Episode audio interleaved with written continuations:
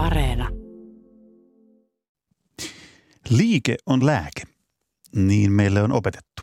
Mutta entä sitten, kun yksi tuon lääkkeen annostelijoista onkin päästetty huonoon jamaan? Urheiluseurat toimivat liikuntalääkkeen tuojina, kohteenaan erityisesti lapset ja nuoret, mutta yli puolentoista vuoden ajan seurat ovat olleet enemmän tai vähemmän ahtaalla, kun toiminta on rajoitettu ja välillä keskeytettykin. Samalla seuroista on lähtenyt valtava määrä lapsia ja nuoria, joille urheiluseura on saattanut tarjota sen ainoan liikunta-annoksen. Arvioiden mukaan neljännes, pahimmillaan jopa kolmannes urheiluseuran toiminnassa mukana olleista lapsista ja nuorista on poistunut seurasta pandemiarajoitusten aikana. Entäs nyt, kun ainakin toivottavasti isoimmat rajoitukset ovat pian takanapäin, liikuntaa tämä kansa kaipaa enemmän kuin kenties koskaan aiemmin. Mikä neuvoksi? Miten seurat voivat?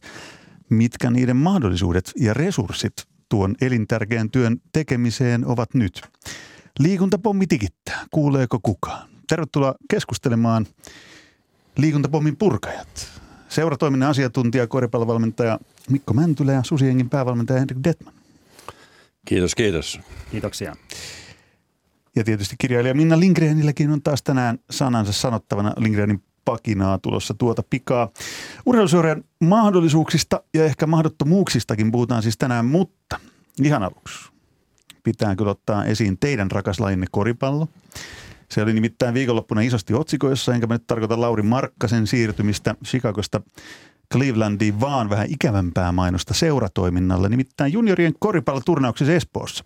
Lauantaina oli välikohtaus, jouduttiin poliisikin soittamaan paikalle. Mitäs ajatuksia laji-ihmisissä heräsi, kun luitte tai kuulitte nämä uutiset? Henrik. No ensinnäkin kaikki väkivalta on ehdottomasti tuomittava. Ja, ja tuota, se ei kuulu millään tavalla koripalloon, se ei kuulu millään tavalla urheiluun, se ei kuulu millään tavalla lasten, lasten tuota, harrastuksiin. Ja, ja tuota, se on kaikin keinoin myös ketkyttävä pois. Valitettavasti semmoista on tapahtunut ja, ja tuota, nyt on tärkeää se, että hoidetaan, siivotaan tupa kunnolla. Mikko Mäntylä, seuratoiminnan ekspertti, mitä ajattelit, kun kuulit näistä? No oikeastaan aika samalla lailla, miten Henkka jo tuossa totesi, että nämä ei nyt ollenkaan kuulu näihin juttuihin ja se mikä tuntui hyvältä, niin että se on otettu se prosessi heti käyntiin turnausjärjestäjien ja liiton ja muiden toimesta ja tietysti tässä tapauksessa oli vielä poliisikin paikalla, että, että tämän tyyppiset jutut pitää heti katkaista. Se on totta ja toivoa sopii, niin kuin varmaan tässäkin tapauksessa todellisuus on, että kyse on yksittäistapauksesta, mutta miksi mä nostin sen tähän, niin, niin se on äärimmäisen ikävää, että sen arvokkaan kansanterveydellisesti ihmisten liikuttavan, siis niin, niin elintärkeän työn tekijät nousee sitten niin tätä kautta seurat tai koris nousee otsikoihin, niin onhan se aika masentava. No se on tietysti erittäin masentava ja, ja tota, yhdessä vaiheessa niin, niin, niin, niin koripallo oli, oli viidestä luetumasta jutusta, niin Hesarissa niin kaksi liittyy koripalloon ja valitettavasti molemmat liittyy tähän näin. Ja tota, kyllä tämä myös kuvastaa sitä, että, että kuinka media sitten tykkää revittää, revittää tällaista asioista, joka tota, edelleen toistan sen, että, että, että millään tavalla väkivalta ei kuulu, kuulu tota, mihinkään urheiluun, eikä erityisesti ei koripallo. Koripallopeli on itse asiassa juuri sitä, sen takia juuri aikanaan synnytettykin, että, että sillä tota, pyrittäisiin opettaa ja kasvattaa ihmisiä irti tästä näin. Niin, no nyt tässä saatiin ainakin esimerkki, että millä tavalla seuratoimintaa ei pidä pyörittää, minkälaista esimerkkiä ei pidä antaa. Ja no pitää muistaa se, että, että tota, tämä on yksittäistapaus. Siellä, siellä tota, se asia hoidettiin todella hyvin ja, ja, ja jopa jos näin, näin katsoo, millä tavalla se niin kuin akuuttikin tilanne hoidettiin, niin, niin kyllä siellä, siellä, siellä niin kuin oli, oli tota, siellä ihmisiä rauhoitettiin ja ei, ei, ei, ei, väkivalta ei, saa, ei synnyttänyt uutta väkivaltaa, joka on myös erittäin tärkeä. Mikko Mäntylä, kuten totesin, niin sä oot seuratoiminnan asiantuntija, niin sulla on hommaa varmaan riittänyt tässä viime puolentoista vuoden, vähän reilun puolentoista vuoden aikana.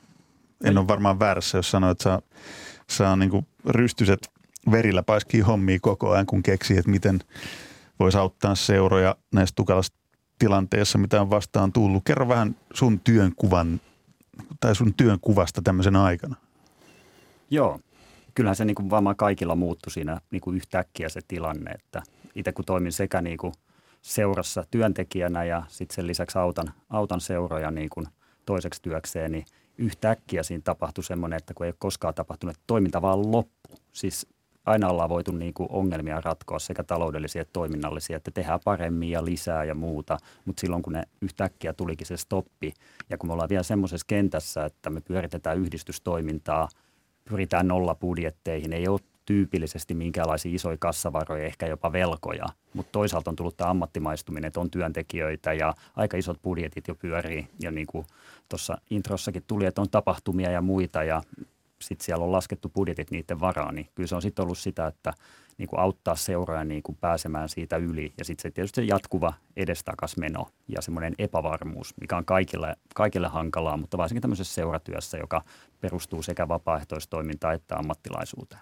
Ja sitten kun se nojaa vielä siihen, mikä on tämän, tämän kertaisen keskustelun teemana, eli se liikuntapommi, mistä ollaan puhuttu tässäkin ohjelmassa monen monituista kertaa ja tullaan puhumaan niin pitkään, että sitä liikuntapommia saadaan purettua. No ainakaan tämä puolitoista vuotta ei ole helpottanut liikuntapommin purkamista, vaan päinvastoin, niin kuin tuossa alussa vähän viittasin, että niin monet, siis aivan liian monet lapset ja nuoret on – hävinnyt seuratoiminnan piiristä. Herri Tietman, miten huolestunut olet? Kyllä mä olen ihan oikeasti huolestunut. Ja, ja tota, ää, mä sanoisin, että suurin, ehkä suurimpia syitä, minkä takia ovat hävinneet, on nämä kilpailu koko ajan. Meinaatko? Joo, ja, ja tota, koska se kilpailu on kuitenkin se, joka, jota näitä lapsia kiinnostaa. Ja, ja, ja koska siinä ne lapset pääsee tota, mittailemaan itseään, pääsee, pääsee tota, kokeilemaan omia rajojaan, pääsee, pääsee sen leikin ympäristössä, niin, niin, niin haastaa itsensä. Ja, tota, ja, ja ne eivät ole, he, lapset eivät ole yksin, vaan ne on aina siinä yhteisössä, joka, joka, joka, joka, joka tekee sen, sen tuota, ja, jos, josta syntyy se imu. Kun sitä yhteisöä ei ollut, se kilpailu ei ollut, se kilpailu ydintä, niin, niin tota, se, se on jättänyt aivan huikean tyhjän. Mikko Mäntylä, onko näin? Seura, seuroista on kadonnut pois harrastajia, koska ei pääse kisaamaan, kilvottelemaan, kilpailemaan. Joo, kyllä mä tässä niin komppaan Henkkaa siinä, että – varsinkin niille, jotka on tottunut siihen, jotka on niissä joukkueissa ja pelaa, niin sieltä on hävinnyt sen pelien lisäksi ne turnaukset, ne leirit, se, se kaikki muu. Et kun me ollaan paljon nyt ehkä puhuttu siitä, että mitä se on pelkästään tämä fyysinen puoli, mutta nyt tämä koronakriisi on osoittanut sen sosiaalisen puolen, sen henkisen puolen ja mitä siinä on. Mutta sitten toisena ehkä vielä, mikä tuntuu, mitä on lajiliittojen kanssa jutellut, niin toinen iso ryhmä on sitten tämmöiset kerran viikossa, sanotaan löyhästi kiinnittyneet harrastajat, jotka on käynyt lajissa ehkä jossain salibändikerhossa tai vastaavassa, niin siellä se on ollut myös aivan totaalinen, että siellä on pahimmillaan yli 50 prosenttia menetetty oho, ja oho. ei ole välttämättä saatu takaisin. Että siellä on myös näkynyt tämä. Sitten näissä kilpaurheilijoissa vielä, että meillähän on se, kun meillä olisi jossain vaiheessa, että varsinkin yli 12-vuotiaat ei saanut pelata, niin sitten just siellä iässä, missä muutenkin ne dropoutit on isoja, toiset sai vieressä pelata, kun ne oli huippuurheilijoita, toiset sai, kun ne oli niin nuoria, niin sitten siinä iässä, että toiset treenasivat ulkona, kun, kun oli erilaisia rajoituksia. Että, että on mielenkiintoista nähdä sitten, kun jossain vaiheessa näitä tutkitaan ja katsotaan, että, että minkälaiset vaikutukset on. Mutta aivan sama nyt, nyt kun ollaan taas uudestaan päästy pelaamaan se ilo, mikä siellä on, kun päästään taas tekemään sitä juttua. Että mä oon monesti miettinyt, että se olisi sama kuin moni miettisi, että sä harrastat golfia niin, että sä oot vain rangeillä – hakkaat vuoden siinä rangeillä, että onhan se pallojen lyöntiä niin kuin johon, niin, johonkin maaliin tai pitkälle. Koskaan... Se on ihan eri asia kuin kyllä, kiertää, kyllä. Se, kiertää se kierros siellä. Mulla tuli mieleen niin, koska tos... se kierroksen aikana sä pääset ainakin soittaa suuta kaverille, no, se, kun se puttaa ohi. Ja, se, sehän on koko urheilu ydin. Mutta golfissa ei pääse soittamaan suutaan tuomarille, kun siellä ei ole sellaista. Se on vähän huonolla ja siinä mielessä. Mulla tuli mieleen yksi esimerkki, hyvän ystäväni kertomus, vähän samanlainen kuin tämä sun golf-esimerkki, ystävän lapsi, joka harrastaa sellonsoittoa. Ja häneltä kun poistui niin kuin esiintymiset, konsertit ja myös musiikissa kilpailut, niin oli aika vaikea tai on edelleenkin todella vaikea saada nuorta poikaa niin motivoituu siihen, että treenaa nyt se tunti tai puolitoista päivässä. Ja sitten poika kysyi, että miksi? Että et mulla piti olla se hieno keikka niin kuin ensi viikolla, se peruuntu. Mulla piti olla se hieno keikka kuukauden tai kahden päästä, se peruuntu. Ne kisat olisi ollut tuolla, ne peruuntu niin se näkymä, sen puuttuminen. Mikä, mikä se tilanne on tällä hetkellä? Voidaanko nyt jo nähdä, että mihin tämä on johtanut, varsinkin sen, mikä se ikäharukka olisi nyt sitten 12 V ylöspäin ja sitten sinne niin kuin teini-iän tuolle puolen, jotka on varmaan kärsinyt eniten sit siitä, kun kilpailu poistettiin, treenit keskeytettiin ja näin poispäin. Niin missä mennään? Mä koitan hahmottaa että mikä se niin kuin vakavuusaste on tällä hetkellä. Joo. Tuo on erinomainen kysymys. Se varmaan aika paljon riippuu esimerkiksi missä alueella, mikä laji ja mikä se seuran tilanne on ollut sitä ennen. Mutta muista jo aikoinaan niin tutkimuksia, jos tutkittiin näitä dropouttien syitä, niin yksittäinen isoin syy on se, että sulle ei ole enää joukkuetta.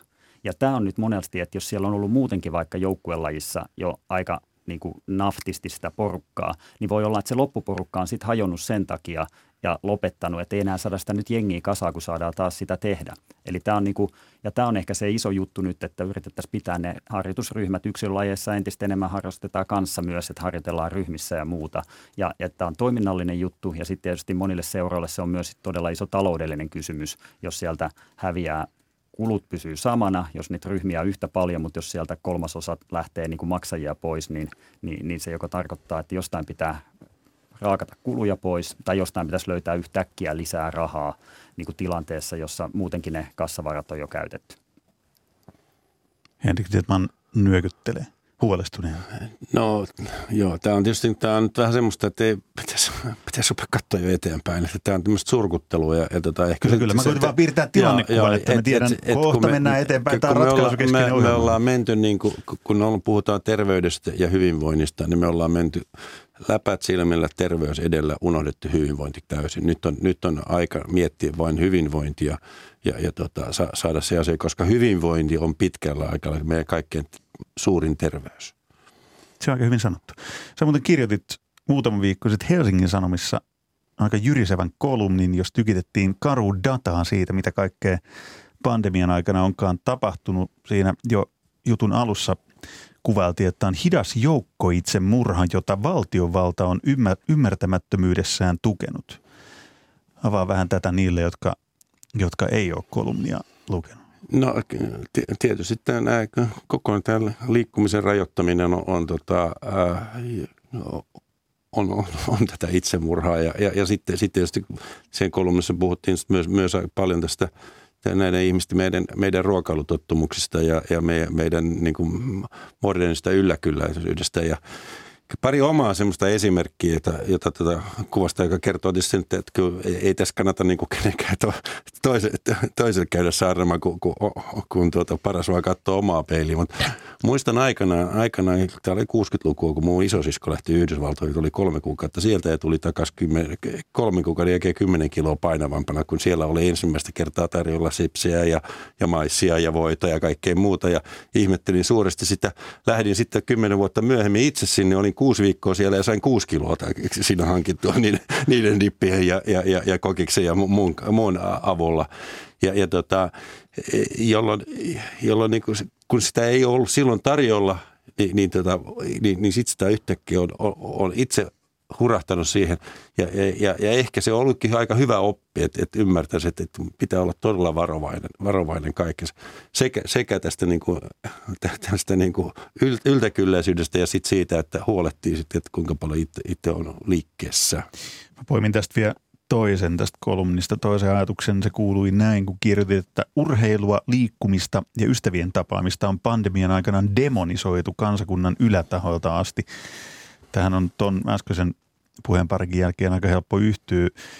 Mikko Mäntylä seuratoiminnan eksperttinä, miten tämä liikkumisen demonisointi, miten kaikki, missä kaikkea se näkyy ruohonjuuritasolla. Mainitsit, musta se on aika olennainen, mikä tästä tuli mainittua, että ne, jotka harrasti aikaisemmin tai roikku mukana harrastuksessa niin, mainitsit jonkun salibändikerhon tai että se yksi tennistunti kerran viikossa edes jotain, niin siellä on näitä pudokkaita ja dropoutteja tullut tosi paljon. Onko se yksi huolestuttavimmista seurauksista? Se, se on yksi. Ja sitten tietysti se liikkumisen vähentyminen. Että kyllähän niin kuin, jos Henkka kertoo oman, niin itse huomasin jossain vaiheessa pandemiaa, että oho, että paljon näitä askeleita tulee. Ja, ja mitä silloin tekee, kun ei liiku, alkaa syömään, koska se on toinen tapa niin kuin stressiä purkaa ja muuta vastaavaa. Ja sitten onkin siinä negatiivisessa kierteessä, että kun sieltä hävisi niin kuin kaikki se arkiliike plus sitten tämä ohjattu liike niin kuin myös. Ja tämä on niin kuin mun mielestä just se, että sen liikunnan sitten ne vaikutukset siihen kaikkeen muuhun niin kuin tekemiseen. Mutta mut just se, että jos me ajatellaan, että meillä on nyt Suomen malli ja me halutaan niin kuin lapset enemmän harrastamaan ja muuta, niin, niin meillä, meillä on se harrastamisen kulttuuri, jos sitä ei ole perheessä, jos, jos ei sieltä niin kuin niitä lapsia olla laittamassa johonkin harrastukseen, niin silloin nämä on ollut nämä kerran viikossa toiminnat taas sille kohderyhmälle todella tärkeitä. Ja silloin meiltä hävii niin kuin se kontakti ja se mahdollisuus innostua, rakastua siihen lajiin, löytää se oma juttu. Koska mun mielestä se on niin kuin meillä se, jos me se liikunnan kannalta puhutaan, se, että sä löytäisit ne omat jutut. Koska jos on tarpeeksi kivaa, niin ihmisillä on aina aikaa ja rahaa tarpeeksi mukaviin juttuihin. Ja se on tämä niin se liikunnassakin se ydinjuttu mun mielestä. Ja siinä on nyt, että me saadaan ne takaisin ja saadaan kaikille niin kuin se oma homma sinne. Ja sitten just nämä, niin kuin oli tosi äsken, että, että kyllä se toinen iso, että ne ei ole se kilpaileminen ja se monta kertaa viikossa joukkueen kanssa. Ja jos sä siitä tiput pois, niin sitten ne asiat, millä sä täytät sen muun vapaan ajan, niin ne yleensä ei ole tämän liikkumispommikaan kannalta kauhean hyviä. Ne on sinänsä paradoksit ja kieltämättä tämä aika hankala tilanne, kun, kun, kun ihmiset ei, ei saisi kohdata toisiaan ja, ja, ja, ja koko tämä, tämä tota liikkuminen ja, ja se perustuu kuitenkin siihen sosiaaliseen yhdessä, yhdessä tekemiseen. Ja, ja se on niin ihan höpö, höpö että joku, joku joku sanoo, että pitäisi mennä heittää koripalloa yksin koriin. Ei se, ei, ei se ole mitään harrastamista. Ei, se, se, se, on, se, on, se, on, se on ihan jonkun yksittäisen friikin, friikin tota, juttuja, koska se, se, tulee, se, se, se, se on paljon isompi juttu koko, koko se on sen pelaaminen, se on se harrastaminen. Se on, se on se, mitä tapahtuu sen pelin jälkeen, kun sä istut, e, tapaat, istut pukukopissa tai, tai lähdet vaikka vanhempien kanssa kotiin ja ruvet miettimään sitä, että mitä siellä pelissä tapahtuu. Ja ja mietit itse asiassa kaikki niitä, niitä asioita, joita ihminen oppii siinä prosessin aikana. Ja, ja, ja ne kaikki on jäänyt pois. Jos katsotaan... Ja, ja nyt on jätetty pois ja sitten vielä kohdistettu sitä tässä kohtaa, niin, niin tota, nyt taas mä Marisen hyvä. Anna, anna palaa, anna niin, niin, kohdistettu Oot, nimenomaan tähän kaikin herkimpään ikävaiheeseen, niin kuin näihin varhaisteineihin jolloin niin kuin, kysy, kysymys on pakko niin kysyä, että, että, että missä kaikki psykologit ovat olleet, kun näitä ohjataan ja, ja, ja päätöksiä on tehty. Kyllä niitä, heillä olisi ollut varmaan vähän tähän, tähän hyviä neuvoja annettavana. Kunnes tämä väliin, minkälaisia neuvoja on annettavana kirjailija Minna Lindgrenillä? Nyt on nimittäin hänen pakinansa vuoro. Suomessa hukkuu reippaasti enemmän ihmisiä kuin muissa EU-maissa. Me selitämme sen sadoilla tuhansilla järvillä, lammilla ja lätäköillä, mutta tilastoissa on yksi kiusallinen erikoisuus. Nimittäin muissa maissa hukkuneet ovat alle viisivuotiaita, Suomessa aikuisia. Sähköpotkulaudoista tuli iso ongelma kaupungeissa tänä kesänä, kun niillä toikkaroineet ruuhkauttivat sairaalat pahemmin kuin korona. Ratkaisuksi säädettiin vempaimien nopeusrajoituksia, mutta kumma kyllä se ei vähentänyt tapaturmien määrää. Lopulta joku nimettömäksi jäänyt päivystyslääkäri sanoi ääneen, mistä on kyse. Loukkaantuneista lähes jokainen on alkoholin vaikutuksen alainen. Siinä se tuli, tabu numero yksi. Suomessa ei milloinkaan tulla laskemaan alkoholin kustannuksia ja vaikutuksia yhteiskunnalle, koska No, viina on tosimiesten juoma, humala, hassun hauskaa, viinin lipitys sivistystä ja oikeus juoda niin paljon alkoholia kuin haluaa on keskeinen yksilön vapauteen liittyvä arvo. Koronan aikana teho-osastolle joutuivat monisairaat ihmiset, eivät perusterveet. Teho-osastot kuormittivat erityisesti hoitajia, koska hengityslaitteissa olevaa ihmistä on käänneltävä vähintään kolme kertaa vuorokaudessa ja tehtävään tarvittiin koronan yhteydessä ainakin kolme hoitajaa kääntöä kohden. Kolme hoitajaa. Tässä on tabu numero kaksi. Läski. Kauhistuttaa jo sanoa tuo sana tällä tavalla muiden kuullen, koska vilpittömästi olen sitä mieltä, että kehopositiivisuus on tärkeä asia, eikä ketään sovi arvostella ulkonäköön liittyvien seikkojen takia. Mutta lihavuus on terveydellinen riski, ihan niin kuin humalahakuinen alkoholin juominen tai päivittäinen viinimaistelu. Jos hoitajat ja lääkärit uskaltaisivat, he kertoisivat, että heitä työllistävät lihavat ja humalaiset ihmiset, nämä monisairaiksi kutsutut tapaturma- ja tartuntatautialttiit autettavat. Ai niin, mutta tämä ohjelmahan käsittelee urheilua. Sen lievempi ja terveellisempi muoto on liikunta, joka on lähes taiteiden veroinen ihmelääke – Halpa, helppo ja miellyttävä oikopolku vaikean, riskialttiin ja sairauksien piinaaman elämän välttämiseksi. Miksi emme sitten kaikki riemurin noin harrasta liikuntaa? Samasta syystä kuin emme laula. Kun on saanut laulukokeesta viitosen ja jokainen yritys liikkua on nujerrettu ottamalla aikaa, mittaamalla tulos ja asettamalla luokassa paremmuusjärjestykseen, ei liikunnan ilo tartu muihin kuin niihin kolmeen parhaaseen. Näin pakinoi kirjailija Minna Lindgren, täytyy sanoa, että ARG, tunnen piston sydämessäni, koska joo, tykkään oluesta, tykkään viineistäkin ja sitten kun kesällä tämä taistelu keskivartalo lihavuutta ja fiskeraalista rasvaa vastaan vähän ottaa, ottaen takapakkia, niin, niin no, mutta mä voin nyt paljastaa, mä voin nyt paljastaa tota kuitenkin kuulijoille, että, tätä, että sä oot kuitenkin ihan valmennettava. Oho, oho. Ke- no, kerro, Et kerro vähän lisää. S- mutta. Silloin kun me ollaan tämä ohjelma aloitettu, niin, niin sä yritit kävellä siihen hissiin sisään. Ja, ja tota, kielsin Aivan. sua käyttämästä hissiä ja, ja, ja kerron, että tuossa on nuo portaat, että vie ihan samaan kohteeseen. Ja, ja, ja siinä, tänään siinä tultiin tulee... muuten portaita. Kyllä tultiin. Ai, ai, ai, ai totta.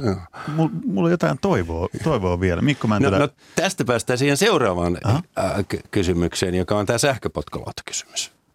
No niin, et tullut tänään sähköpotkulaudalla. En tullut sähköpotku, joo, ei, tuli, tuli, tuli, tuli, pyörällä. Tunnistan kyllä, että avusteisella sellaisella, mutta kuitenkin parikymmentä kilsaa. Sähköpotkulauta kysymys. Niin, se, se, on mielenkiintoinen kysymys, että se, se, on, se on noussut tässä isostikin esiin. Ja ehkä mä olen koko ajan miettinyt, että mitäköhän hyötyä siitä on. No ainakin siellä saadaan hirveitä onnettomuuksia aikaa. Että hyödyt on aika, aika vähissä, mutta et luen kiitos. Siitä on alettu puhumaan, niin kuin Minnakin pakinassaan äsken, että kuinka vaarallinen kaapistus onkaan, onkaan kyseessä. Mikko Mäntylä, minkälaisia ajatuksia Minna Lindgrenin pakina herätti? Palataan sähköpotkulauta teemaan tänään vielä myöhemminkin. No siis, Mitä ajatuksia? Joo, kyllä siinä hienosti otettiin pari semmoista tabua esiin ja jos mitään muuta tässä seurapuolellakin on näyttänyt tämä korona-aika, niin tämä on näyttänyt, mitkä asiat on oikeasti tärkeitä tai niin kuin se vanha vitsi, että mitkä on tasa-arvoisempia kuin jotkut muut asiat. Et meillä on paljon puhuttu, että kaikki on yhtä tärkeää, mutta sitten kun on tullut ne valintatilanteet, niin me ollaan nähty, että mikä on olennaisempaa kuin joku toinen. Ja kyllähän siinä just tämä, että jos me mietitään, että se perus just se liikunta, se, että sä, sä pysyt siellä liikkeessä, se ohjaa sun syömistä, se ohjaa kaikkea, niin jos siihen tehdään ensimmäisenä rajoituksia. Jossain vaiheessa mä mietin, että oli se tilanne, että se oli ainoa asia, mitä torstaina kello 17 ei saanut tässä maassa tehdä millään tavalla, mennä koulun saliin pelaamaan aikuiset. Niin kuin näin. Mutta se sama porukka sai mennä ravintolaan, koska oli tärkeämpää – pitää ne ravintolat. Ja sitten on erilaista tietysti himmeliä, minkä takia se oli erilaissa ja muuta vastaavaa. Mutta ehkä se just toi, että meidän pitäisi niinku päästä niihin ydinkysymyksiin. Ja se on ehkä mun mielestä sekä korona-ajan että urheilun juttu, että otetaan ne esille, kun on nyt pakko ottaa ja tehdään ne valinnat ja sitten mennään niiden mukaan. Voisi sanoa, että meillä ei ehkä arvosteta tai ymmärretä liikuntaa, sen merkitystä. Nyt palaan Henrik Tietman sun kolumniin käynnissä on hidas joukko itsemurha, jota valtiovalta on ymmärtämättömyydessään tukenut. Eikö tämä palaa vähän siihen? No kyllä, tästä, tästähän on viime kädessä kysymys. Ja, ja kyllähän tämä lähtee ihan siitä, jos katsot, että minkä, kuinka paljon meillä on, on tuota koulussa liikuntatunteja. Ja millä tavalla suhtaudutaan liikunnan opetukseen liikunnan opetuksessa on, on, on, on jotainkin semmoista höhöä, jota, jota pitää niin tehdä, koska se nyt on työnnetty, työnnetty sinne tota kalenteriin. Sitten sit voi, voi olla jopa jaksoja, jolla, jolla ei ole minkäänlaista liikuntaa koululaisilla. Ja, ja tota, e, eihän se, liikunta perustuu nimenomaan säännöllisyyteen ja, ja, ja toistoihin – ja, ja, tota, ja sen kaikki hyödyt ja, perustuu ja, ja, ja kaikki hyödyt mm. perustuu siihen. Ja, ja, tota, ja se, se, on, se, se on, se on koulu, koululiikunta. Jos, täällä, jos pantaisiin koululiikunta kuntoon, niin tämä homma olisi kunnossa. Ja se olisi aika halvalla tehty.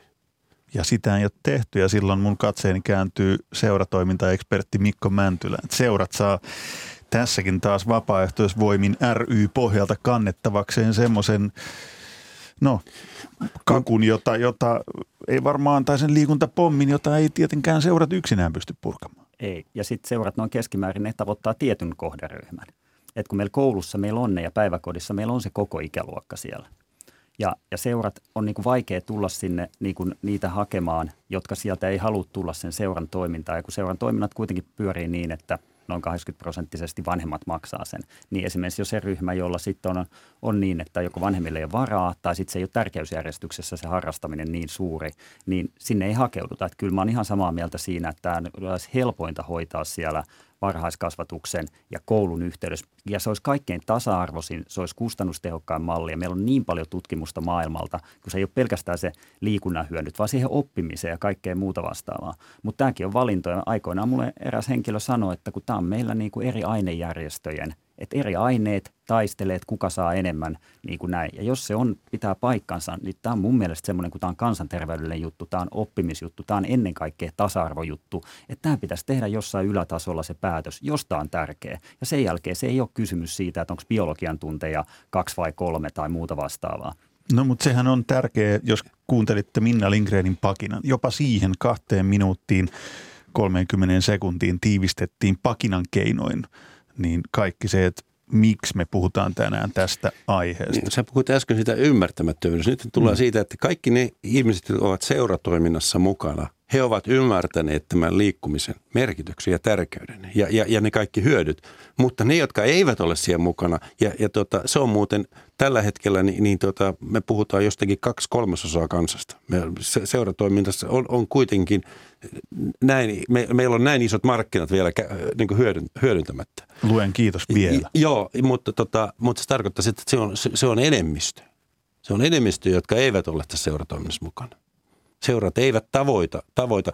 Mä, mä oon nähnyt semmoisia lukuja, silloin kun mä oon tullut takaisin Suomeen tota, Saksasta, jos voisi olla vuonna 2005, 2006, niin, niin tota 42 prosenttia suomalaisista osallistuu seuratoimintaan. Nyt viimeisimmät luvut, joita mä oon nähnyt, on 33 prosenttia. Joka tarkoittaa sitä, että tämä on laskeva luku, tämä, tämä, tota, tämä näkyy kaikkialla, tämä näkyy, tämä näkyy armeija tietää, tämä, kaikki tietää tämän asian. Ja, ja se näkyy, kun kävelet kadulla. Se näkyy joka paikassa.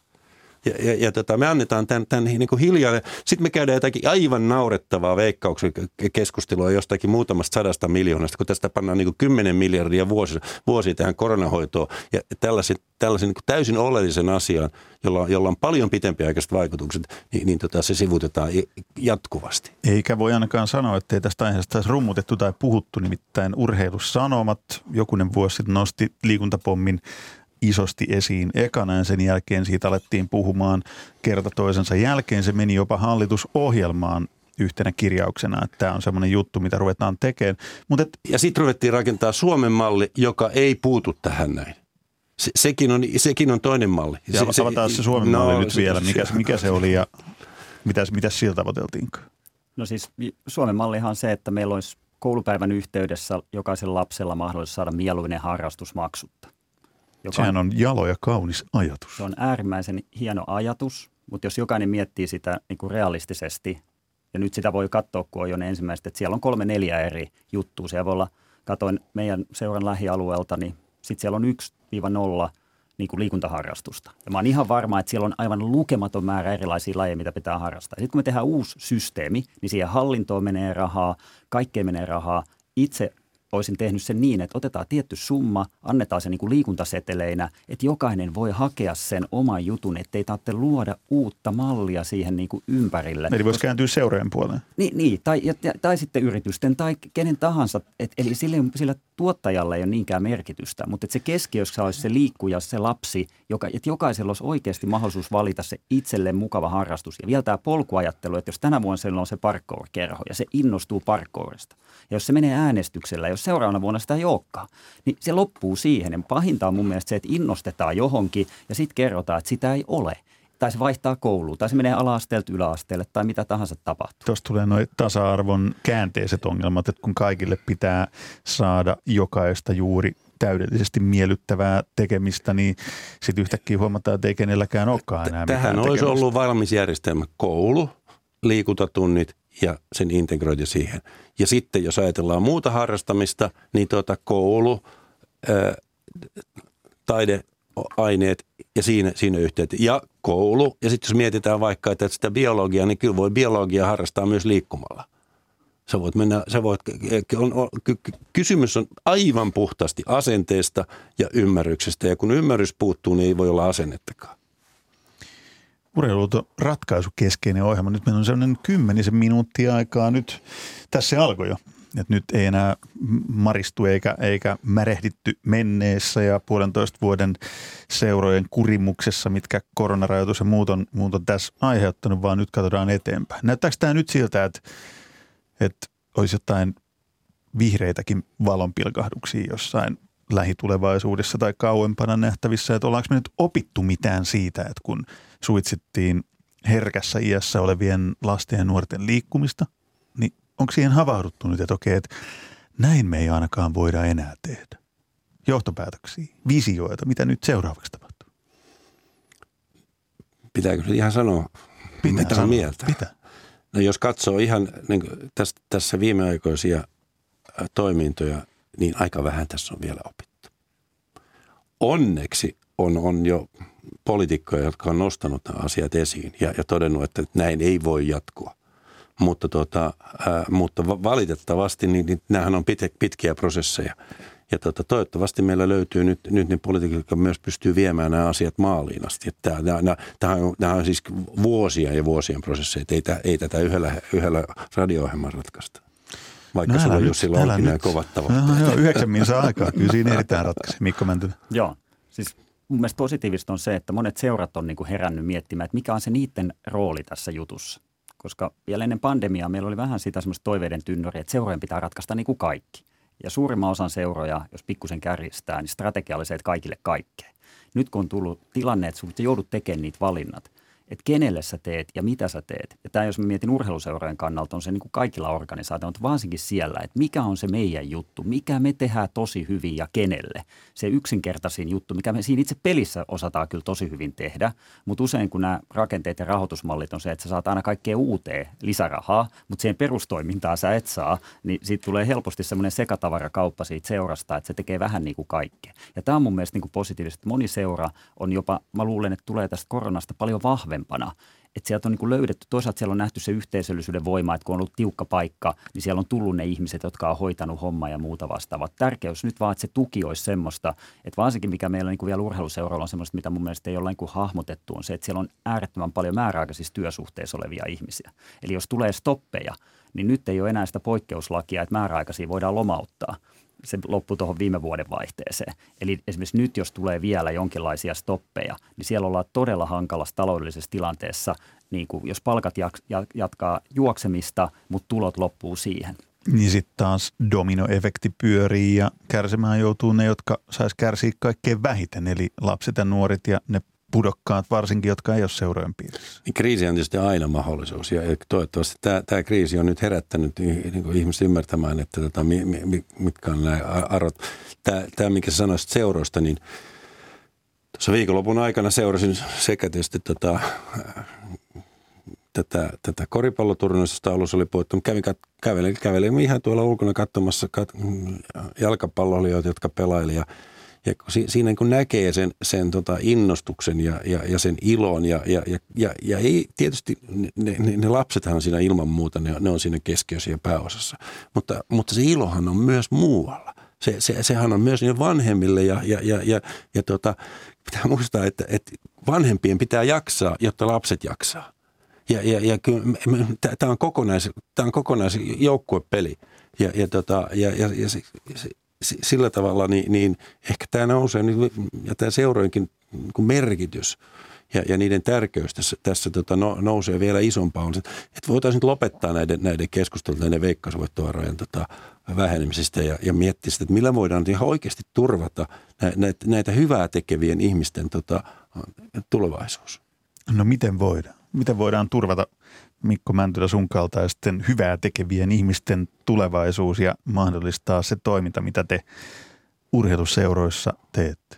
Ei kielletä sitä. Niin, nyt, niin, no joo, nyt saa esittää toivellista, jos ensimmäinen se, että älkää kieltäkö joo. meitä toimimasta. Ei sä veit Henkka nyt mun vastauksen, mutta tämä ei ole pelkästään vitsi, mutta että mä oon niin monen väsyneen urheiluseura-ihmisen kanssa jutellut ja sanonut, että miettikää miten helppoa tämä on sitten, kun me saadaan pelkästään pyörittää sitä vielä toimintaa, että kun sitä ennen, ennen kriisiä ajateltiin, että sekin on, siinkin omat haasteensa, mutta että saataisiin ihan tehdä sitä juttua. Ja siinä on mun mielestä myös se, että me ollaan ehkä niin kuin nähty urheiluseurata myös, kuinka hyvä se meidän perusjuttu on. Siis just se, se meidän laji ja se kaikki, mikä siihen liittyy, ne pelit, ne harjoitukset, ne turnaukset, leirit, kun niitä ei jossain vaiheessa ollut. Ja mun mielestä siitä tulee se juttu, että me ei välttämättä tarvitse etsiä mitään ihmeellistä viisasten kiveä.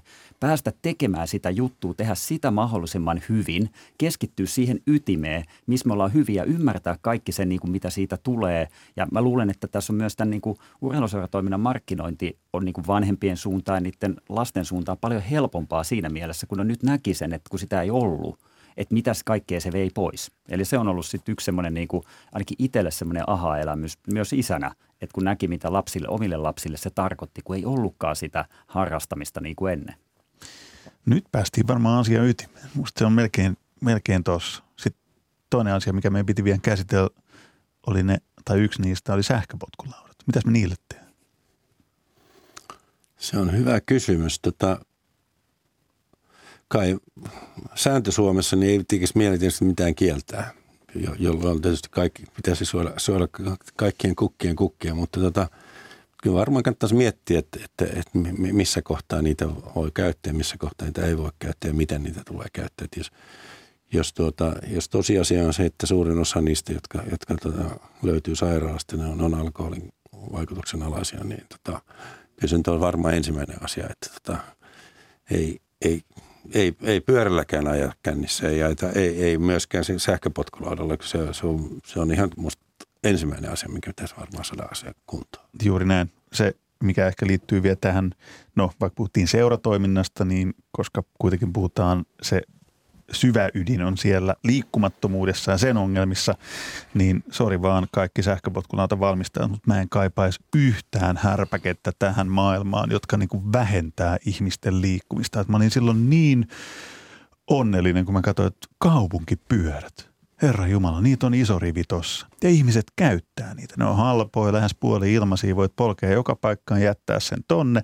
Ja sä liikut, huomaamattasi liikut. Ja sitten tulee joku kapistus, jos painetaan nappia tai käännetään kahvaa, brum, ja sitten päästään sillä johonkin. Niin juu, kuulun samaan kerhoon siinä, että mä en halua enempää sääntöjä, enkä usko kieltoihin, enkä rangaistuksiin niin oikeastaan missään muodossa, mutta joku semmoinen liikkumattomuuden ajatus tähänkin taas kytkeytyy. Että come on, että, että yritetään nyt edes tehdä niissä pienissä arjen asioissa, että kävelykadut on kondiksessa, pyörätiet on kunnossa, pyörii on kaikille, jotka niitä haluaa. Niin Mm, saatte kiinni ideasta. Joo, mm. siis tehdään helpoksi se, mitä halutaan lisää.